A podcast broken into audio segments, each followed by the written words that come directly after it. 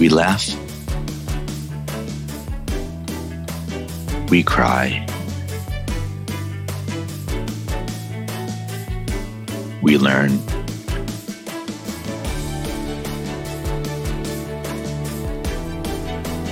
But really, what doesn't kill you makes you better at managing clients and everyone. I'm Morgan Friedman, and this is Client Horror Stories. Hey everyone, welcome to the latest edition of Client Horror Stories. Tonight, I'm excited to have a special episode different than all previous ones because this one is not about a client despite going against the branding of the name but um, but about the story of a nonprofit that uh, turned very challenging. And um, as we go through the story, we're going to get a bunch of lessons and details that definitely apply to working with any client or boss. Mark Jacobsen, it's great to have you tonight. Thank you. It's a pleasure to be here. Um, let's jump in. I think a good starting point is if you uh, start by uh, telling us the adventure story that I read all about in your book last night, and you listeners should also. Yeah, thanks. So, um, just by way of introduction, I am an Air Force officer who's also an entrepreneur, still on active duty, but have done a lot of entrepreneurial things. And the book that Morgan referenced is one I just released titled Eating Glass The Inner Journey Through Failure and Renewal which is part memoir, but it's also partly a guide to help people who are navigating the aftermath of a, a brutal failure experience, which I'm sure we'll get into. It's something that we don't necessarily talk about enough. So, my story begins in 2013, 2014. I was a C 17 pilot in the Air Force, which, if you've been following the news in Afghanistan, these are the cargo planes that are trying to evacuate people. So, they're, they're long distance cargo planes and my job was to move cargo and people in war zones. I am also a Middle East specialist. I spent a couple years learning Arabic, living in Jordan. I earned a master's degree in conflict resolution there. And I've always had an interest academically and personally in civil wars. So my story started in 2013, 2014 timeframe when the Syrian civil war had started. It was an absolutely brutal conflict, a peaceful uprising that became violent, particularly as the regime uh, attacked its own people. And I was in Eastern Turkey doing research among Syrian refugees for uh, a degree program when the Syrian government started starving out entire cities as a means of breaking their will. And I was meeting people who had survived sieges, who had loved ones inside starving, uh, just horrific news. And people would ask me as a cargo pilot, why doesn't the United States go in and deliver aid? you can do whatever you want. You're the Air Force. And speaking as an Air Force pilot, the honest answer is no, we can't go wherever we want, especially in the middle of a hot war zone. Uh, big cargo planes get shot down unless we launch a whole war to fight our way in, which we weren't at war in Syria. But that got me thinking surely in the 21st century, there must be a way to get some aid into besieged areas. And I couldn't let that thought go. I felt an obligation as a C 17 pilot, as someone who spoke Arabic, who knew the region, who was studying the war to try and think about how we could do this. And to make a long story short, I had an idea of using large numbers of small drones to swarm small packets of aid in. So the image in my mind was like a conveyor belt just delivering parcels, or maybe an army of ants stealing a picnic lunch. And uh, you could get a little bit of aid in over and over and over and potentially feed a city, or if nothing else, at least get in high value, uh, low mass goods like medicine, baby milk, whatever it might be. So I spent a couple years building a nonprofit around this idea. All I had was my own resources. I was bootstrapping with my own money, building in my garage, learning about radio control airplanes and drones and autopilots, and reaching out through my networks to find volunteers It was a very scrappy grassroots effort, but we did manage to bootstrap it. We started building the technology, we built drones. We did have a lot of success. We built drones that could fly 100 kilometers, deliver packages. We did a major event in California where we trained Syrian Iraqi refugees how to operate our planes. We had families building parachutes and packing boxes. and really showed that this paradigm could work. And we did that in the United States. Our next step was to try and get to Turkey, uh, adjacent to Syria, where we hoped to replicate this demo and demonstrate that everything was ready to go. If we could just get the right legal permissions, we could get the first drones over the border. Now, as you can imagine, this is an incredibly complex project, very early nascent drone technology. It was politically complex, it was legally complex. So we had to fight a ton of battles to get this far. And we were badly burned out, but we kept trying. Uh, we knew that the sieges would be moving north to Aleppo near Turkey, and we were trying to prepare for that moment.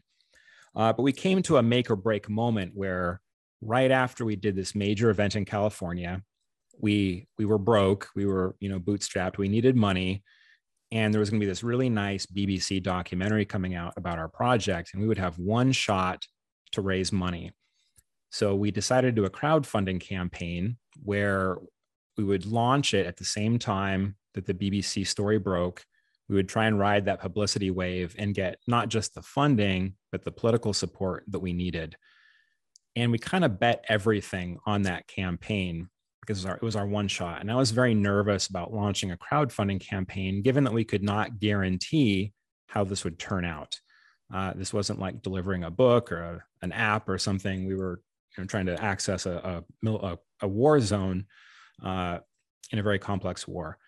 But we did it anyway. We ran the crowdfunding campaign. And right around the time that was coming together, the wheels started to come off. Um, our volunteer team was badly burned out me most of all.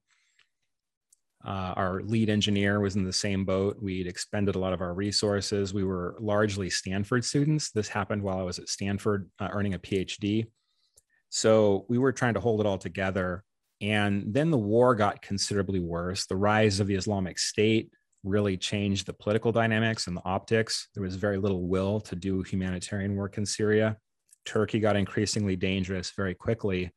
And then in July, uh, a couple months after the crowdfunding campaign, we actually crashed a drone at Stanford in a dry lake bed called Lake Lagunita and started a brush fire that burned three acres of Stanford and very nearly escaped and became a wildfire. So we we got that contained. The fire department did.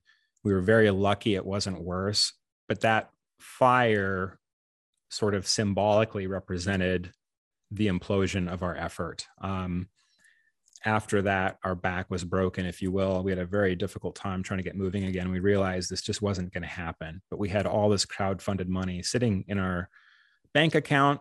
We had all these pledges and promises we had tried to make in good faith.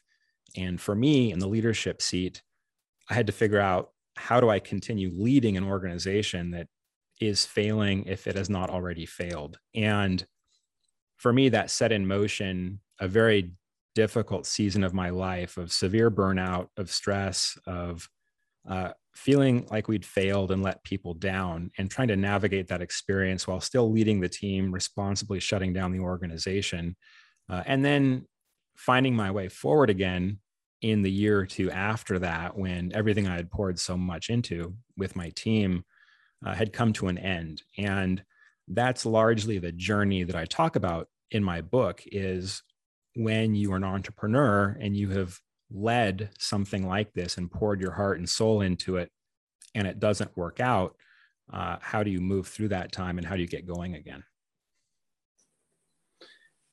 it's um it's a power it's a powerful story even more powerful in the in the book where where each of these moments that you allied over in one sentence just is uh, is in excruciating, excruciating detail. yeah, excruciating uh, is probably about right. I don't want that to turn you off because it's a redemptive story. I hope, but it was a very difficult season of my life, and it's I think it's a common experience for entrepreneurs when you talk to people who have led a startup through failure. You know, some people just seem to it bounces off, but there's a subset of people who it it strikes them like the death of a loved one. It's it's a traumatic experience. And even for the people where it seems to just bounce them off uh, or bounce off of them, the rubber people, it turns out humans aren't rubber. So the same sort of people, in my experience, are the people who are fine, but then five years later, it all comes out and then have some form of post of delayed post traumatic stress syndrome. Yeah, I think you're right. And when I talk to people about this, what I tell them is if you don't do the work to process that, it will become kind of a shadow that follows you around. It's going to affect you in ways that you might not even understand. It can affect your family, it could affect your leadership style, how you go into your next venture. So sooner or later, that bill will come due. And I just encourage people to, to do the work of processing through those experiences. Number one, to avoid that shadow haunting you, but also because when you face it and when you grapple with it, you can actually really grow through that experience. Uh, how we learn to process those things can teach us practical lessons, but can also really enrich us as people, helping us understand ourselves, our strengths, our weaknesses, how we lead, how we deal with challenge. And for me, it was a very difficult time, but it's also a very fruitful time. Yes, that makes sense. So, one question that I kept on wondering as I read your uh, book last night was the following If you had to redo that experience, what would you have done differently in order to manage a lot of the different situations and, um, and, and, characters di- uh, differently? That's a great question. And it's challenging because this was a crazy project from the beginning. Yes. This was a this was a moonshot, right? And yes. we celebrate moonshot thinking. We read inspirational books about it and excite ourselves about it and tell people to go pursue their dreams and change the world. But the reality is is that when you pursue a moonshot and you give it everything you have, you create kind of a dangerous situation with a high risk of burnout because you're fueling this thing on your passion, on your energy, yes. on your love. And when it crashes and burns, you've got a lot of yourself wrapped up in that. If it crashes and burns, I should say. But I'm not sure if you could pursue a moonshot any other way. So, you know, I sometimes ask myself, well, was it foolish to try this at all? This was always a long shot. Um, was it was it wise to just invest every waking hour in a project like this while I was still you know a Stanford student and dealing with my family um, and I don't know you know I I uh, I think to some degree was always going to take a lot out of me to try this with that said I think there's some things I could have done differently we talk a lot about things like um, setting healthy boundaries maintaining healthy lifestyles. I think anyone who's doing entrepreneurial work that's an important lesson and it's very easy to discount health balance so I, yeah. Let's let's dive into that a bit.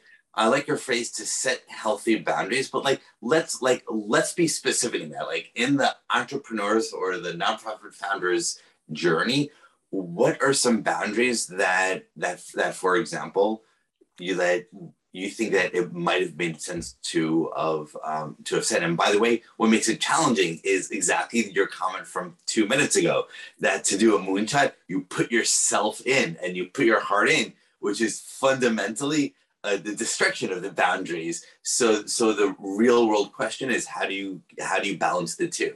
Yeah. So I think there's there's kind of a more inner soul level of this. There's also more pragmatic day to day level at that inner soul level, somehow we have to recognize that we are not our work and we have to be okay having an identity outside that. And that if the work doesn't succeed, that we can still have our identity. And that's hard to do because we put so much of ourselves into this thing. And, and that's just, I think, something you learn through living and doing it and, and trying to be wise. The tactical day to day, it's very easy to let healthy habits slip. Things like physical exercise, sleep, nutrition, it's all the basics. We know it. But when you're in the hot seat, you you make excuses for why you don't have time for that, that you need to do this, you need to do that. And often entrepreneurs are very high energy people. We're often manic, if you know, if not literally, then metaphorically. Right. We have tremendous energy. As I was going into this, I felt strong. I felt capable. I had never felt so alive as leading this great humanitarian project I was able to get by on not enough sleep. And I was able to work from dawn till dusk and take care of my family and be a student. and I convinced myself it's okay. I don't need all these other healthy habits and boundaries.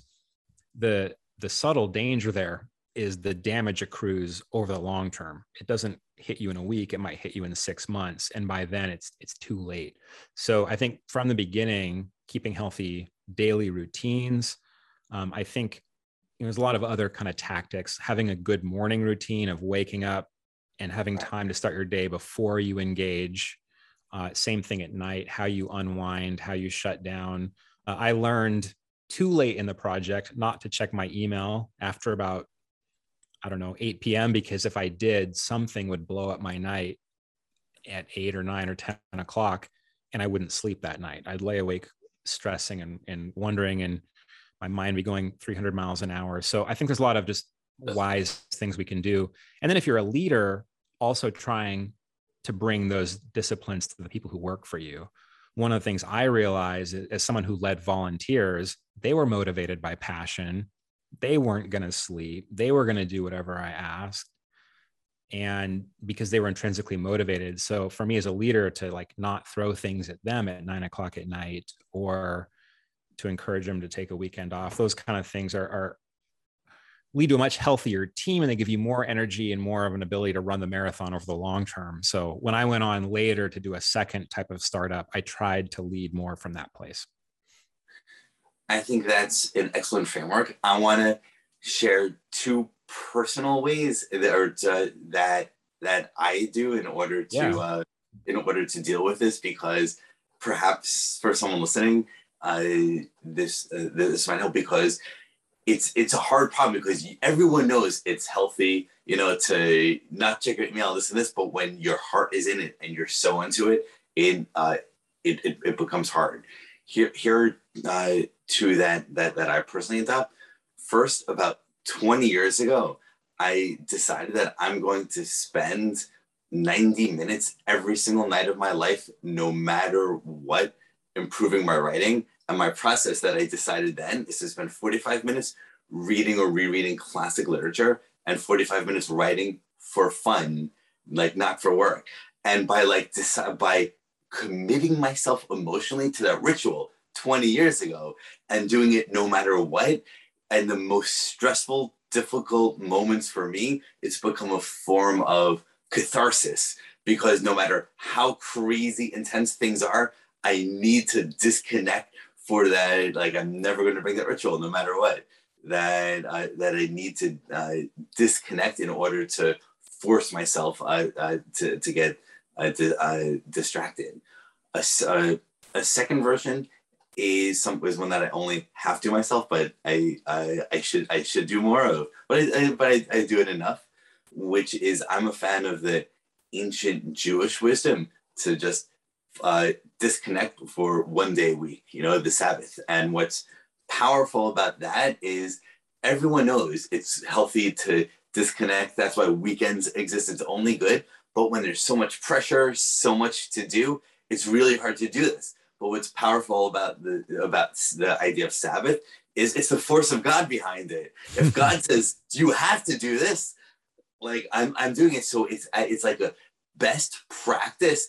But because it's given this uh, this religious framing, it gives it so much more power to really to really force you to disconnect, which forces your mind to disconnect and and really goes a long way towards uh, towards being able to set these sorts of boundaries.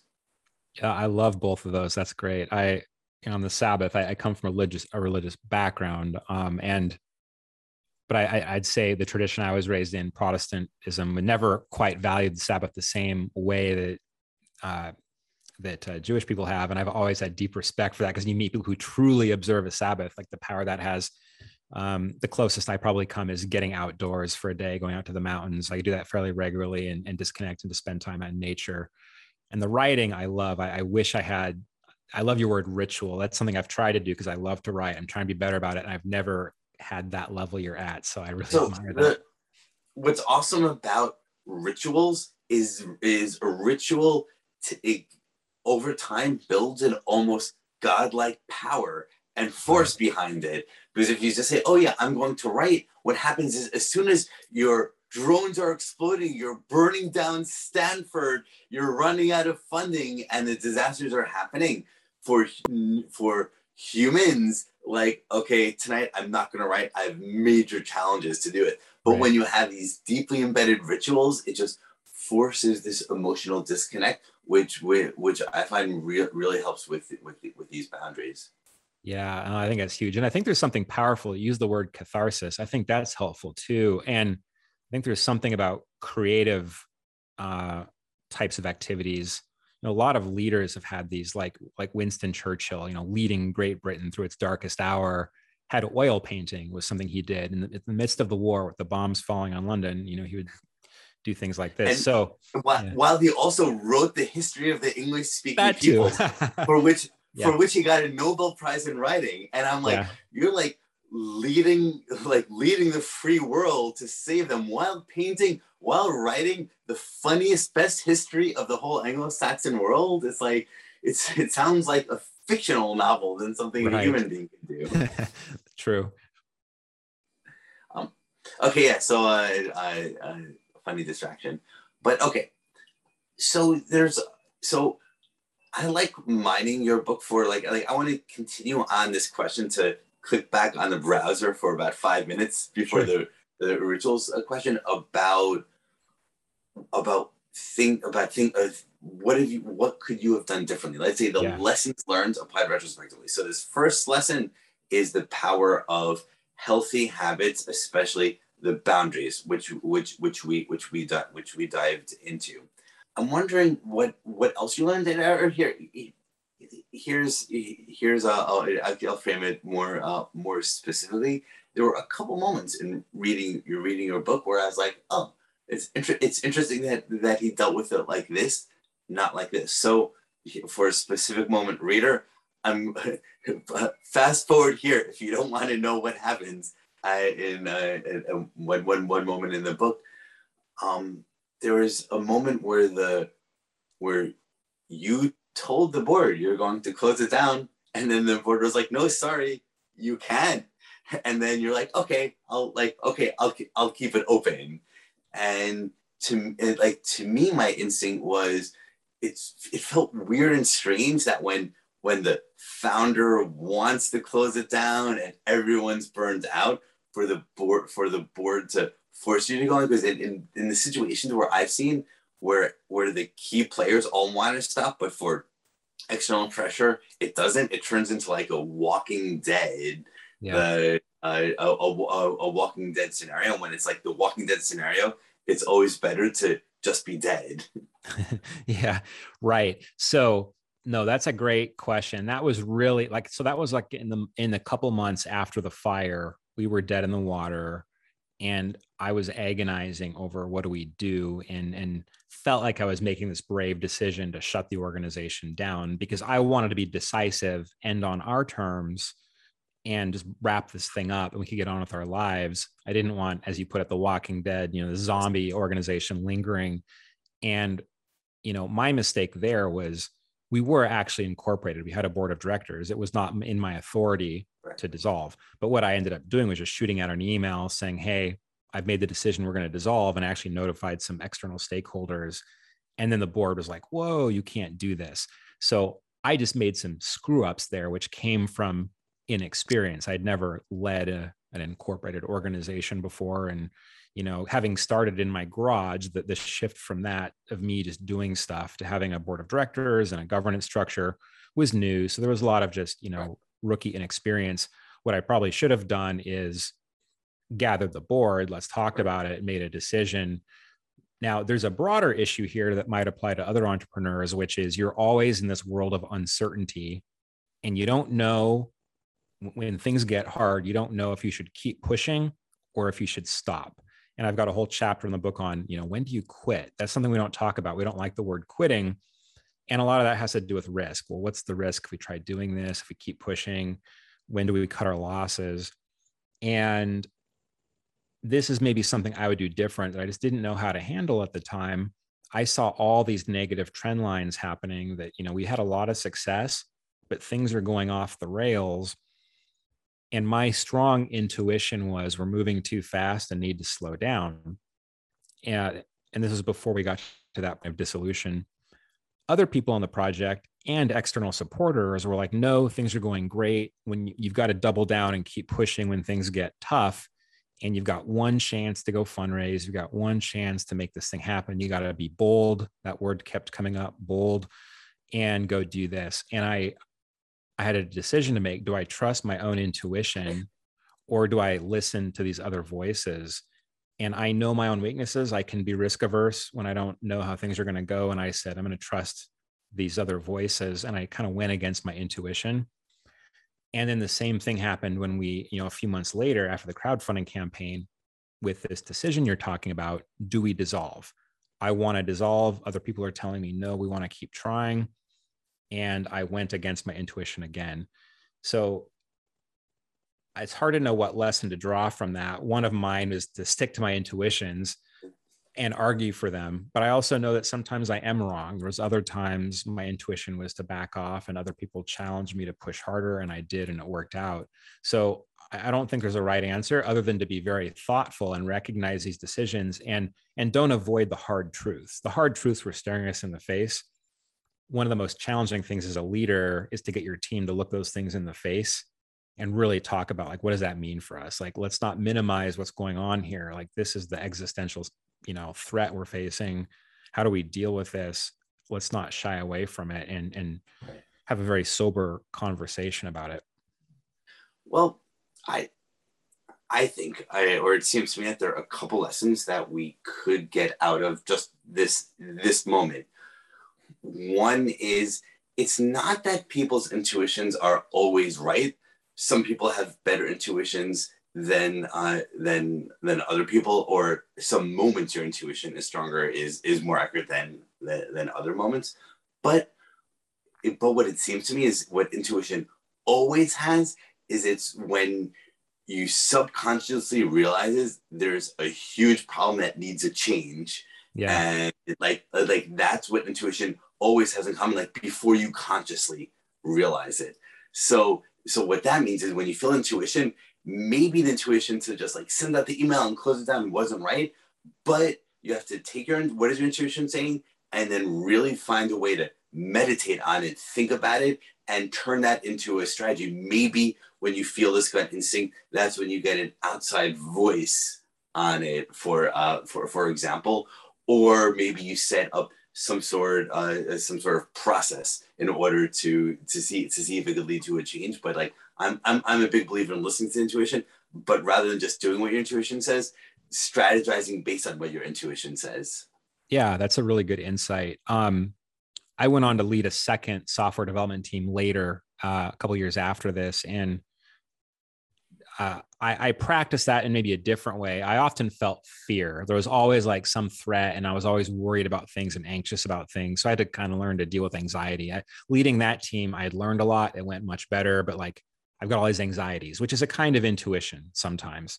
And I had to do exactly that. Like, let's take this phantom, vague, nebulous anxiety and write it down on paper and then just analytically ask myself what does this mean? What am i actually afraid of? What are the concerns? What are the mitigation strategies? You're right that's that's very powerful. Thank you. So so that that's one lesson. Another lesson is um is this. You said that some of the advice that you had gotten was be bold. In fact I remember, sorry, I have an awesome memory. So, uh, so I remember how you said that in your book, which is you're influenced by the work of Peter Diamandis and whose whose mantras be bold and you even said you repeated it three times. It was like who who said be bold be bold be bold. I like the the the triple uh, emphasis. So what's interesting about that is when your thought and strategies are so influenced by someone else like you explicitly talk about Diamandis' influence, it often becomes hard to separate out what you want and what's best for you from these really smart people who are giving you advice. Hey, Peter Diamandis is really smart. Be bold is in general great advice, but like with any general advice that you would read in a book, it's different in every situation, every person. Some moments have to be bolder, uh, bolder than, uh, than, than than than other moments. So I think another lesson is is when you unwind why why you feel these things and this piece this piece of advice to think about where the other advice comes from and then think about how like about the qualifications and how the the applicability like you can't always be bold like there there are times for uh, boldness there are times for tranquility as well. Yes. Yeah that's so true. I feel like for any principle that you want to throw on the table you could probably come up with the exact opposite principle. Uh, one example you know winston churchill again never never or uh, you know never never never give up. And on the other hand you got sayings like you got to quit while you're ahead you got to know when to cut your losses.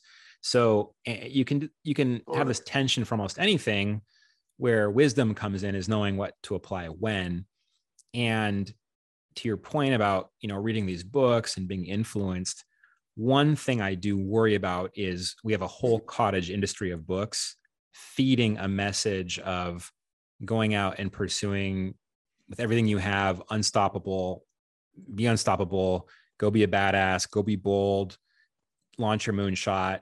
And if you keep failing then just keep trying and you'll succeed. And all good things i love those books i spent a lot of time reading those books but in some ways they misled me because i probably was not very wise about how i applied that. I probably pushed too hard and didn't have enough of countervailing wisdom about things like um, you know just, just the, the pragmatics of, of building a a scrappy little organization and making it sustainable and not burning people out. And te- really testing our value proposition to ensure is it are we building the right thing? Is this going to solve the problem we think it is? There's and there's a whole maybe more pragmatic side of of running a business or an effort that you need a you need a range of advice. And uh, in my eagerness to someday be an entrepreneur i had only consumed maybe one half of the equation. And when things really fell apart, I also had no idea where to turn because we don't have a lot of support for that side of things. When when things are falling apart, how do you lead? When your organization ends and you're just sort of adrift afterwards, what do you do? Uh, that's where you really need a lot of wisdom. That's that's not always talked about. So you got to be careful of the selection bias in the books that are out there. I actually just realized something listening to you now before I hit record and we started this this podcast, I was telling you about how an aspect of your book that I appreciate is that one of the subtexts is um, your internal struggle with um, the religion you were uh, you were brought up in, and what's interesting is it is all these books that you just alluded to these self-help books that are inspirational like you can do it you can succeed. There's an interesting parallel to like the corpus of religious texts like both like there's just like these industries of uh and and don't, don't mean this necessarily negatively i'm trying i'm like trying to be neutral and dispassionate here um, but there are these industries in both cases that are that just try to tell you that redemption is right there. You just have to do these like really really intense things with your whole heart and soul and crazy and you will be redeemed. You will be saved. When when the when the reality is is these things are lotteries. And right. guess what? Like almost everyone loses the lottery. Yeah no that's so true. And you think about these industries they exist to tell people what they want to hear right? If you're a book publisher um you know you're going to sell books telling you how to go go succeed and achieve your dreams and there's a place for that for sure but it does create a danger yeah when we're we're trying to tell people what they want to hear and it's it is almost like a civic religion in a sense in this country of the the inspirational go go pursue your dreams and um i'm a believer in that but also again be wise about it and um, recognize where the where that meets reality. I mean the i mean i want to dive into that for a second because it, it comes to the heart of, of some of these challenges the American religion is you too can be president. The real the reality is there's no universe under which I could have been president of the right. United States. So there, so I was taught my my parents told me when I was a little boy, if I really want to be president, I can be. But nope, that's that's that's really not that's really not how the system works. So um I mean and what's interesting is there are other very similar industries where people realize it's a lottery like music everyone knows if you start a garage band, you're probably not going to be the next Beatles. Um, but so you do the garage band, have fun, but there's but very few people actually really think that they're going to be the Beatles. Most garage band, you, you yeah. do it for a couple years in high school or college, and then it becomes like a Sunday hobby or um, or something. But in the in Silicon Valley land, like like it's everyone believes that yes, my company is going to be the next Facebook.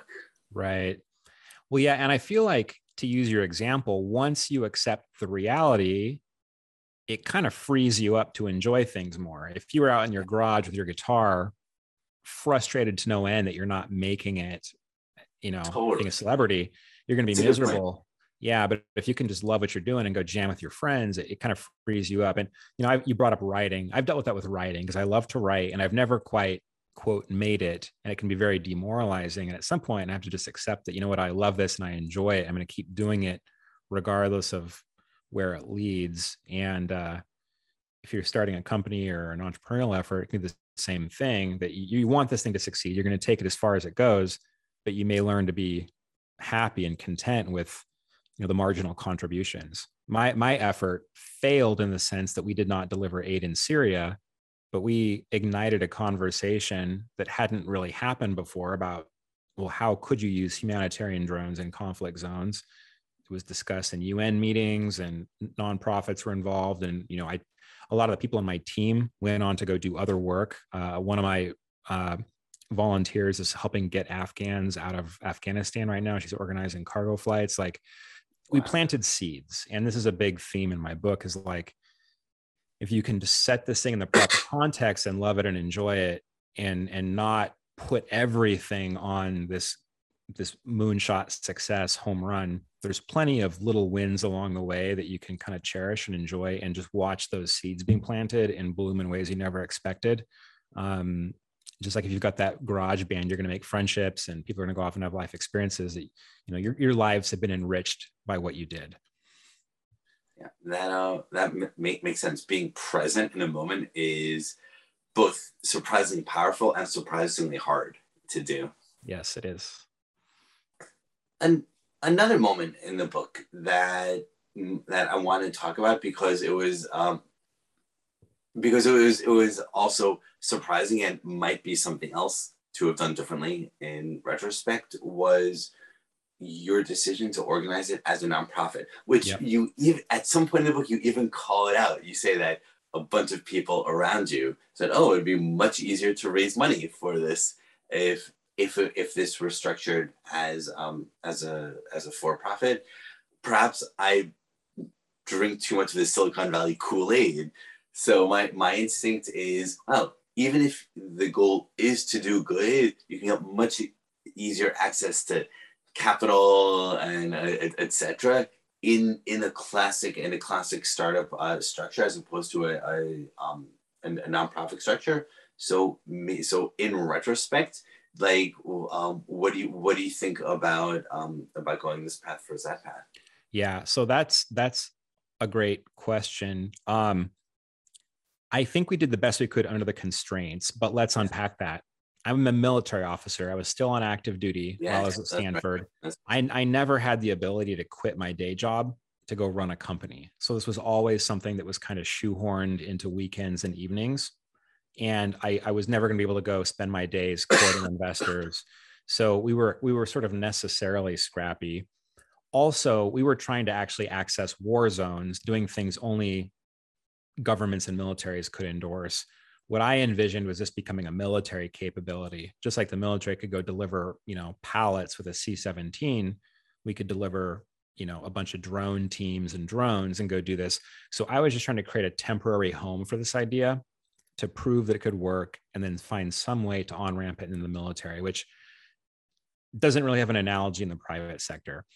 Uh, now had we gone a for profit let's just say we'd solve that leadership problem um, a lot of things we did didn't make sense like when we when we discussed this with people at stanford's graduate school of business we explained what we were doing and they would they would say things like you are all over the value chain from top to bottom like why are you talking about building your own drones flying them training crews delivering cargo like each one of those could be its own company.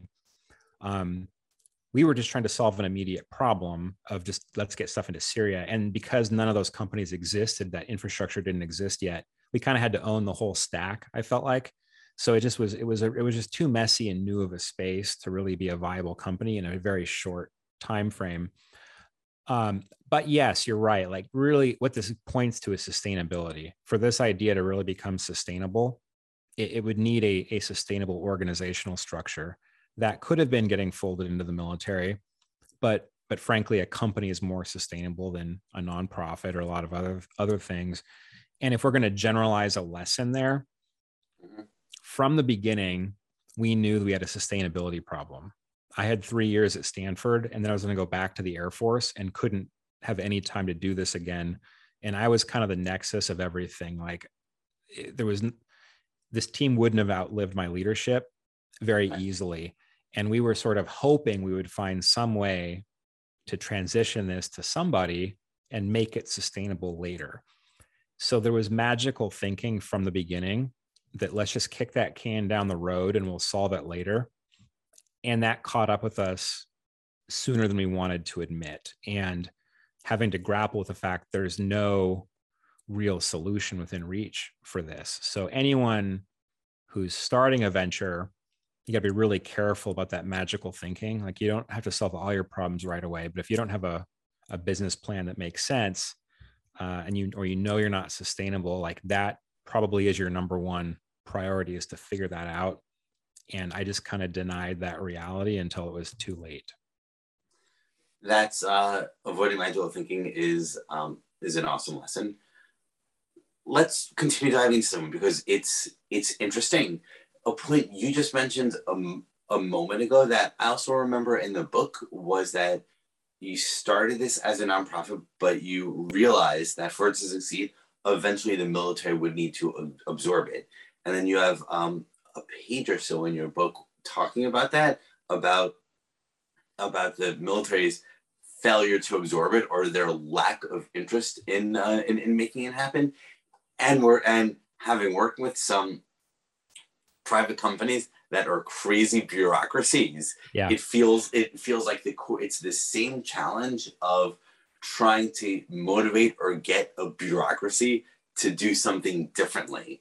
And and something I've learned is uh, that's near impossible, possibly impossible uh, to uh, to do. So I was I was curious for some color and some lessons on on on, on trying to get the military bureaucracy to uh, to, to change. And if there's if, if in retrospect you should have or could have approached the military in a different way to have made it more more excited uh, or more possible to, yeah. uh, to support this.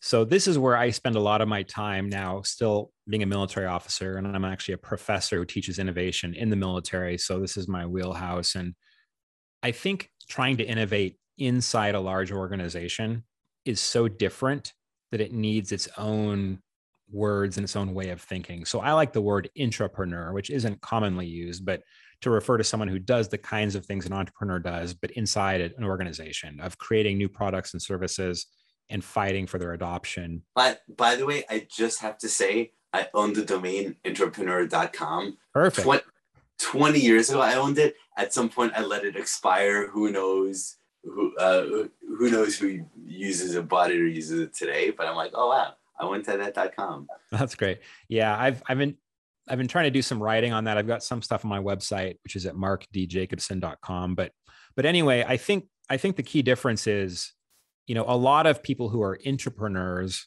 go read all the entrepreneurial books and listen to the speakers and watch the TED Talks because that's what's out there. And they try and just carry that in to their organization but the rules are different. You don't you don't get adoption because you have a great idea. You can't just take it out to the market and let the market decide. In a large organization ideas get adopted through the bureaucracy. Resources get allocated through the bureaucracy. Decisions get made somewhere in the bureaucracy. Even getting manpower uh, your own manpower your own hours is a decision made by the by the bureaucracy. So learning to be an effective entrepreneur means learning the rules of the game inside your organization. It means learning who controls resources. Who do i have to convince? Who do i pitch to?